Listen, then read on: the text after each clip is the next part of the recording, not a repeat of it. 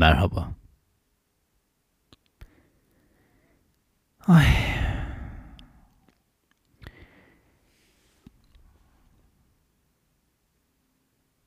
Falan böyle susarmışız.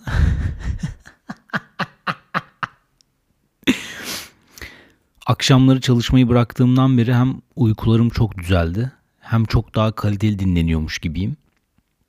Hem de şey çok enteresan ya. Yani akşamları çalışmayı alışkanlık haline getirince, hani zaten dahiler de geceleri çalışır falan diye insan kendini bazen kandırmaya başlıyor. Ben dahiyim zaten, ben geceleri çalışırım falan. Yani onun dahilikle bir alakası yok bence. O e, hani illa psikiyatristler bir şeye bir bozukluk demek istiyorlarsa mesela ona diyebilirler belki. Gece kafanın çok çalışması. Evrimsel olarak da, yani biyolojik olarak da gece kafa çok fazla çalışmamalı ki işte dinlensin. Beyin e, sinir hücreleri reküpere olsun. Beden reküpere olsun. Ama enteresan yani böyle bir gece çalışmak, hatta e, işte gece dışarı çıkmak. Bunların altındaki sebepler neler? Gecenin dışarı çıkılmanın e, insanlara push edilmesi. Gece sab- sabahlara kadar yani. Mesela Amerika'da öyle bir şey yok. Yani öyle bir e, nasıl diyeyim alışkanlık yok. Ya kulüp alışkanlığı tabii dünyanın her yerinde var ama Amerika'da hep genelde böyle sabah altıda hatta beşte kalkıp iş çıkışı happy hour yapıp kör kütük sarhoş olup efendime söyleyeyim on birde de uyuyan heriflerden bahsediyoruz ya da kadınlardan ya da non-binary'lerden artık. Ay. Ne oldu be? Mail geldi. Bir süredir de yani hani gece en azından aklıma fikir geliyor bilmem ne falan ama bir süredir yok ya, ben akşam eve gideceğim ve çalışmayacağım ya da evdeysem işte belirli bir saatten sonra maillerime bile bakmayacağım dedim. Demin mail geldi. Onu dedikten sonra bedenim de çok rahatlamaya başladı ya. Yani işte bu psikosomatik denen şey yani. Psikenin soma üzerine. Bunu anlatmış olmam lazım. İşte soma, psike, nous diye. Antik Yunan'dan gelen bir üçleme. Evet. Akşamları iş düşünmeyince yarına şunu da yapayım, onu da yapayım, bunu da yapayım. Onun sonu yok. Yani insan farkında olmadan kendini bitiriyor. Ve şey gibi de hissediliyor işte. Hani öyle var ya, öküz gibi çalışın falan. Yok abi öyle bir şey. Ki bu benim zaten şey söylemimle de bağdaşıyor.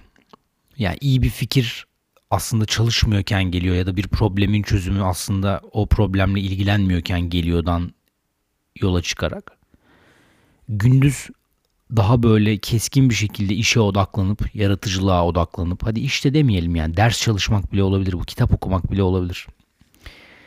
Kitap okumak da çünkü yani zannedildiği kadar basit bir iş değil. Hani bir rahatlamak için kitap okuyayım.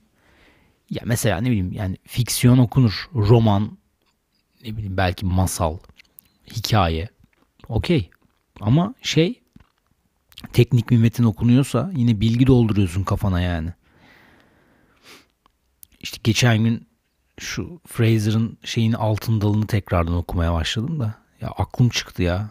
Yani çalışmaktan daha da yordu insanı. Ya işte çünkü bir şey öğrendiğin müddetçe hani bir kurgu yokken orada, bir akış yokken salt bir gözlem, bilgi, bir şeyin an- anlatılması ya insanı tabii ki deli gibi içine çekiyor. Ha bir de o mevzu vardır bu arada. İlginizi çeken şeyi şeye çok daha kolay odaklanırsınız. Yani e, dünyada A D H D'nin böyle yüzde iki bin artmasının ama Instagram kullanımının da yüzde iki bin artmasının garip sebepleri, garip korelasyonları. İlginizi çeken şey işte Instagram'da başka insanların hayatları olduğu zaman deli gibi odaklanabiliyorsunuz. beş saat aralıksız Instagram kullanabiliyorsunuz ama işte iki cümle okumaya gelince benim A D H D'm var. A D H D'in yok hayatım senin. Sen sevmiyorsun sadece yani yaptığın şeyi. İşini sevmiyorsun, ilişkini sevmiyorsun, okuduğun kitabı beğenmiyorsun. Ay çok okumak istiyorum ama işte okuyamıyorum ama dört saat Instagram'da başka karıların dedikodusunu yapıyorsun. Nasıl olacak?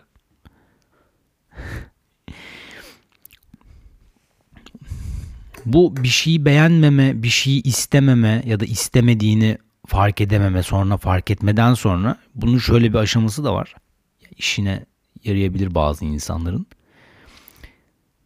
Nasıl ki işte durduk yerde mesela anksiyete nasıl bir şey? Durduk yerde bir mental tasarı kayıttaki kayıtta olan bir duyguyla birleşiyor ve böyle kötü hissediyor insan. Bunun tam tersi de mümkün.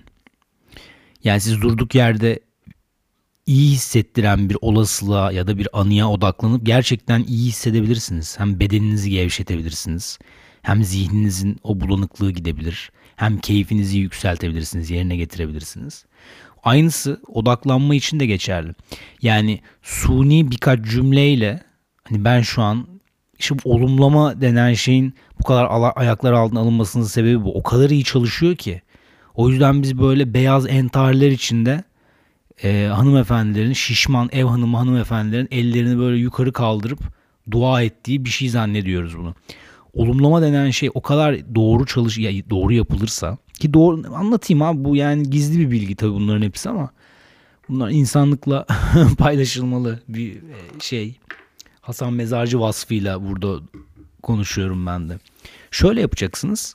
E, uyumadan önceki o sweet spot derler ya oraya. Yani uykuya daldım dalacağım noktası.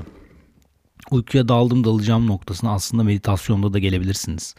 Burada meditasyondan kasıt işte illa bedeni gözlemlemek, zihni gözlemlemek falan değil. Durup nefes alıp vermek.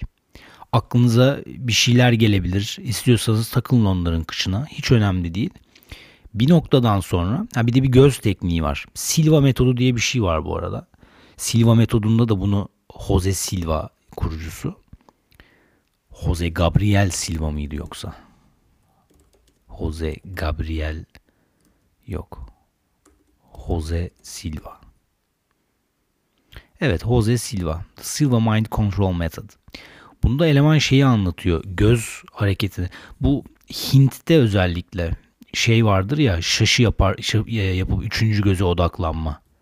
Böyle al, al, kaşların tam ortasına odaklanma iki gözle.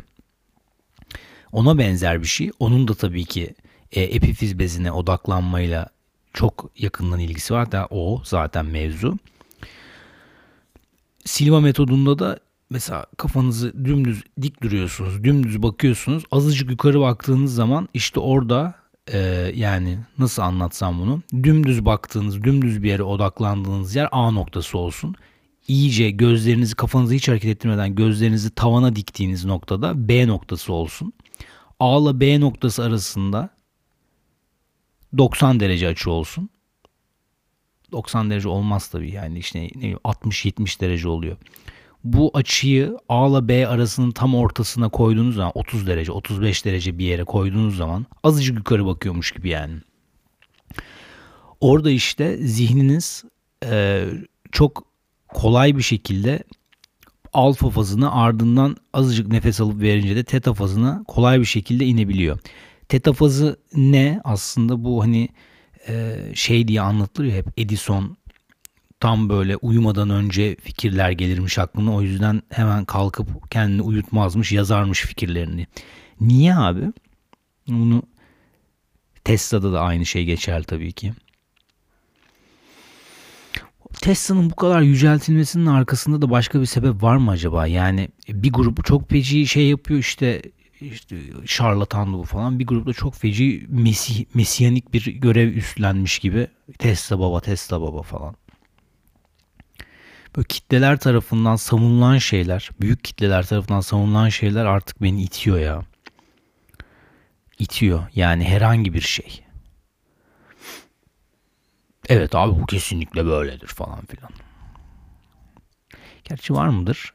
Öyle olan şeyler vardır herhalde. İlla ki bir antitez bulunur. Neyse. Gözü bu yere odaklayıp sonra da hatta gözleri kapatıp o odağa devam edip rahatlatıp rahatlatıp rahatlatıp bedeni iyice. Hani omzunuzu sıkmayın, kaşlarınızı böyle ne bileyim kızmayın, kızgın kızgın bakmayın falan. Bir noktadan sonra işte zihin de oradan buraya atlıyor olabilir, bir şey olabilir. Hiç önemli değil. Yani hiç önemli değil ne yaptınız. Gözünüzü kapattınız ve azıcık yukarı baktınız. Mevzu bu. Sonra yaşamak istediğiniz her neyse, başkasının iradesine, başkasının seçimlerine, hayatına tabii ki karışmamak kaydıyla. Çünkü bu kötü bir şey. Bunu yapmamak lazım. Sadece kendimizden sorumluyuz ya. O yüzden durmadan ben işte papağan gibi şeyi de tekrarlıyorum. Yani kendi potansiyeliniz için, en yüksek potansiyeliniz için hareket edin yani. Bu, bunu böyle anlamak lazım. İşte bir, bilmem kim bana dönsün. Lan dönmesin işte yani. Dönerse kendi dönsün. Sen bir şeye, onun dönmesine odaklanma ya da seni aldattı diye, senden ayrıldı diye onun hayatının mahvolmasına odaklanma.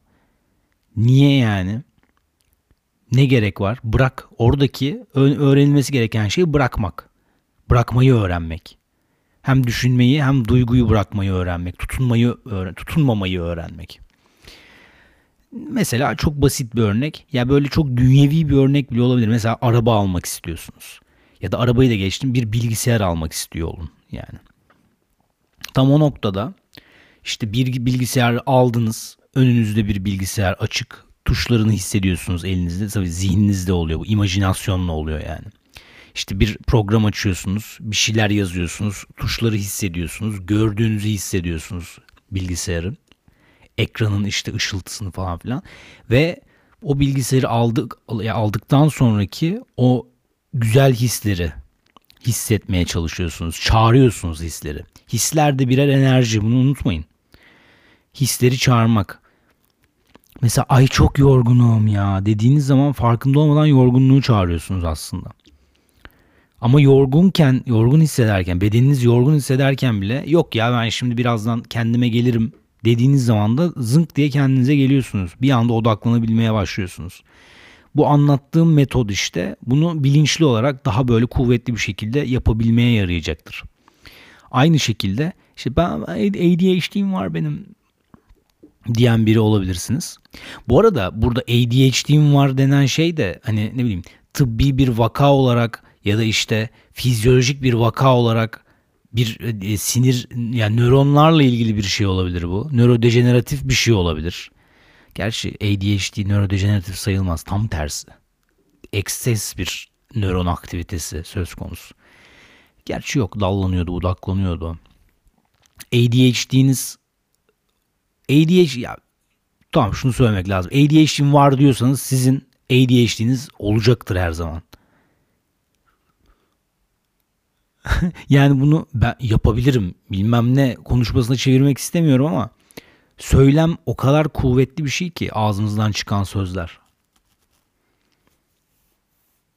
Abi dün de otururken A D H D konuşuluyordu. Şimdi onlara laf atıyorum gibi de duyulacak. Çok ayıp oldu aslında. Yok ya ayıp olmamıştır. A D H D örneğinden gitmeyelim. Biraz sıvıyım ben sıçtığım şeyi. E, öyle demek istemedim. Mikrofondan özür diliyorum. Ya yok öyle de demek istemiş olabilirim aslında. Ya bu işi bir fanatikliğe dönüştürmemek lazım. Benim hep derdim bu. Ya bu böyledir ve bunun çözümü yoktur falan diye bir şey e, ne bileyim ya. Ya daha böyle soft, daha böyle bu Apple'ın işte app logoları gibi köşeleri daha yumuşak. İşte ne bileyim daha böyle soft ışıklı. Hani öyle argümanlar, öyle tırnak içinde fact'ler sunmak lazım gibi kendimize. Hep kendimize zaten ne diyorsak, ne yapıyorsak kendimize. Bir kitap okumamız lazım ve o kitabı o kitaptan nefret ediyoruz ya da işte bir, şey, bir sunum hazırlamamız lazım. O sunumdan nefret ettik. O markadan nefret ediyoruz. İş arkadaşlarımızdan nefret ediyoruz diyelim ki.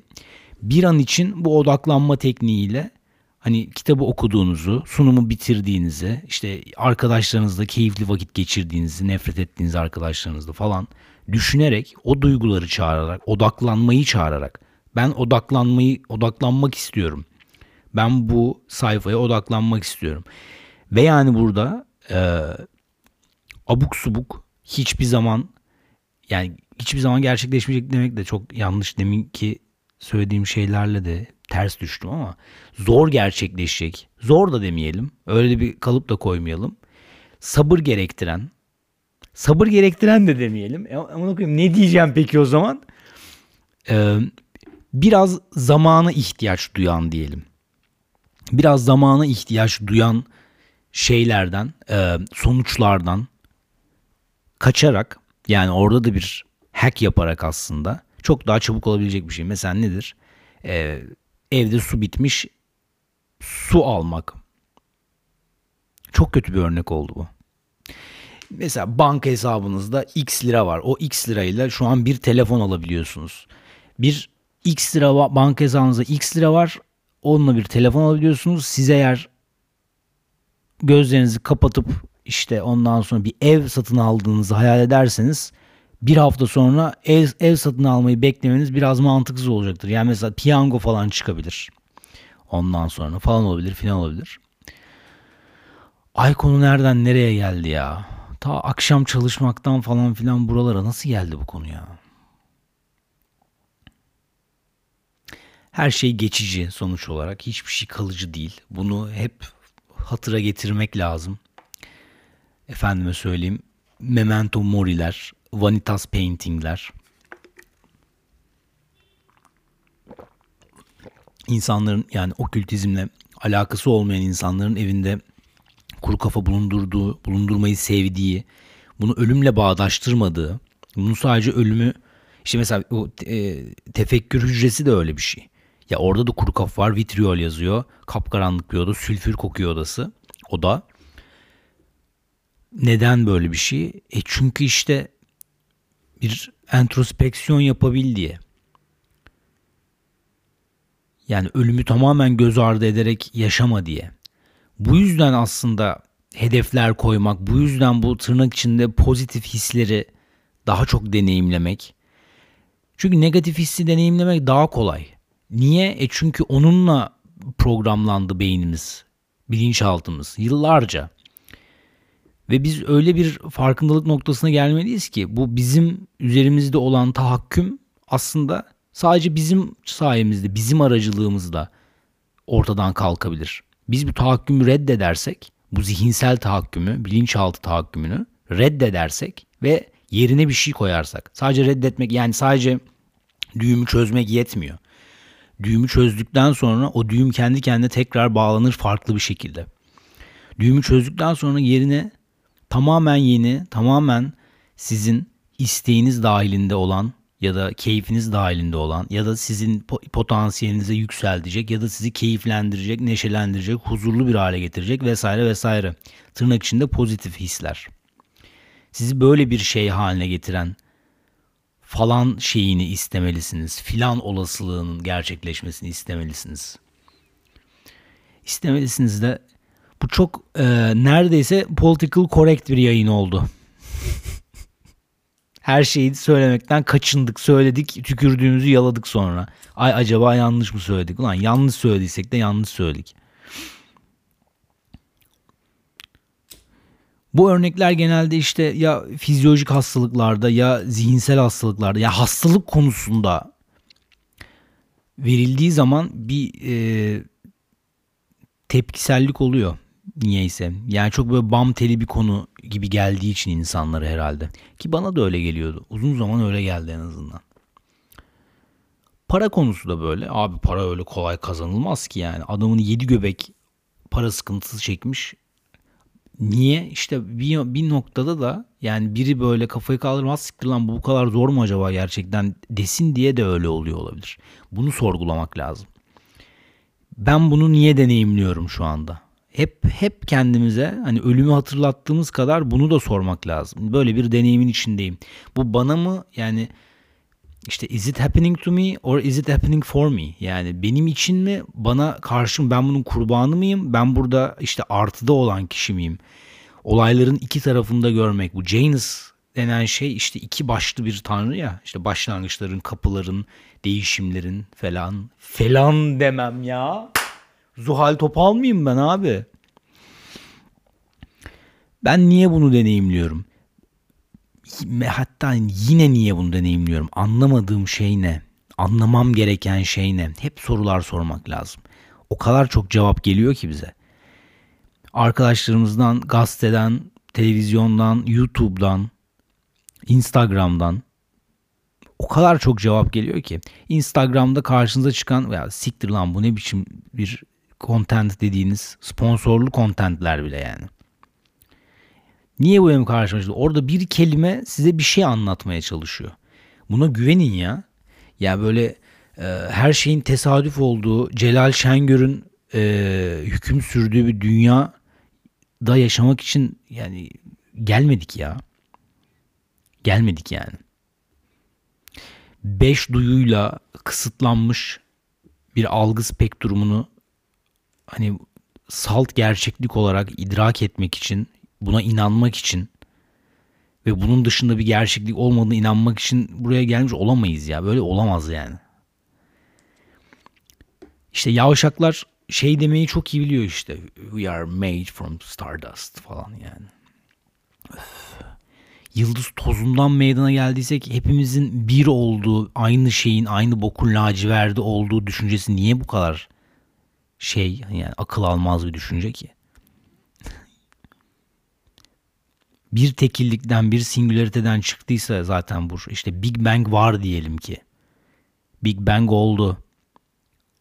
E o zaman yani çimen de, ondan sonra ağaç da, ne bileyim mum da, perde de bir noktada işte tabii ki mumla perdenin tırnak içinde bilinç seviyesi ya da titreşim seviyesi çok daha düşük.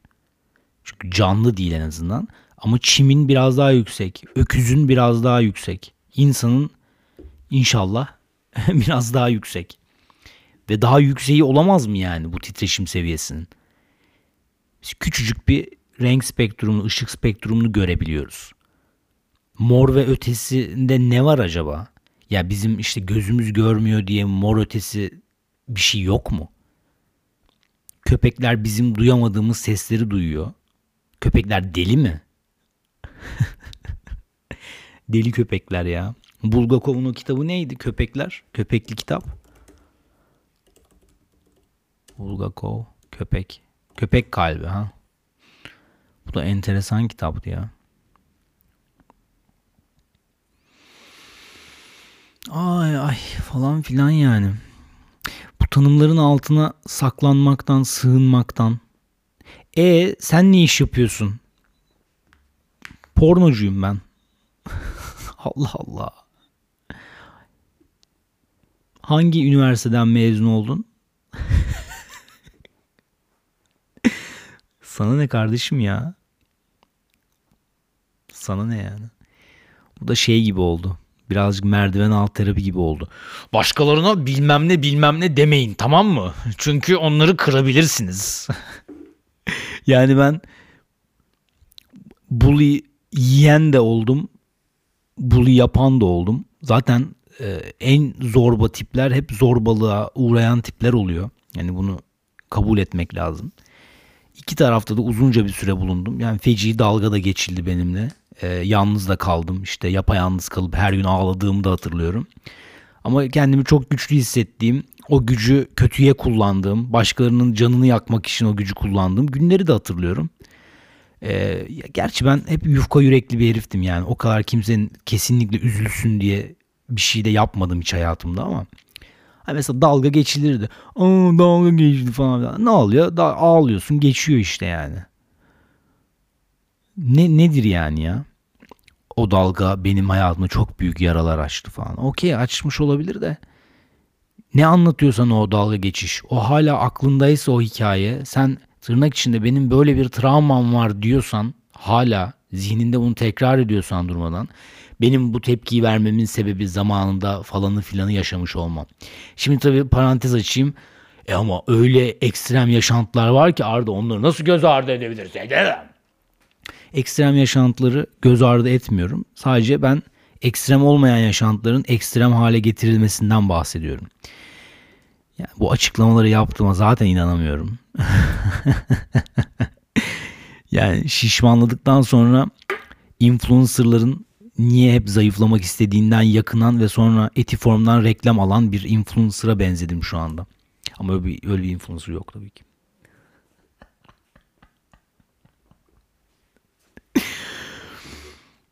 Ay Allah'ım ya.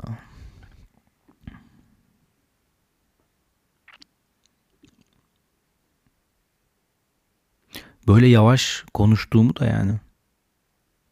Yavaş mı konuşuyor? Yok ya, ben yavaş konuşmadım. Bu kadar tanımların altına girme deyip şey dermiş, ben çok geveze bir herifim falan. Ben çok konuşurum. Ben hep öyleyimdir. Öyle tipler var ya. Asla öyle değil ama öyleyim diyerek işte o öyle olmadığını kapatmaya çalışıyormuş gibi yani.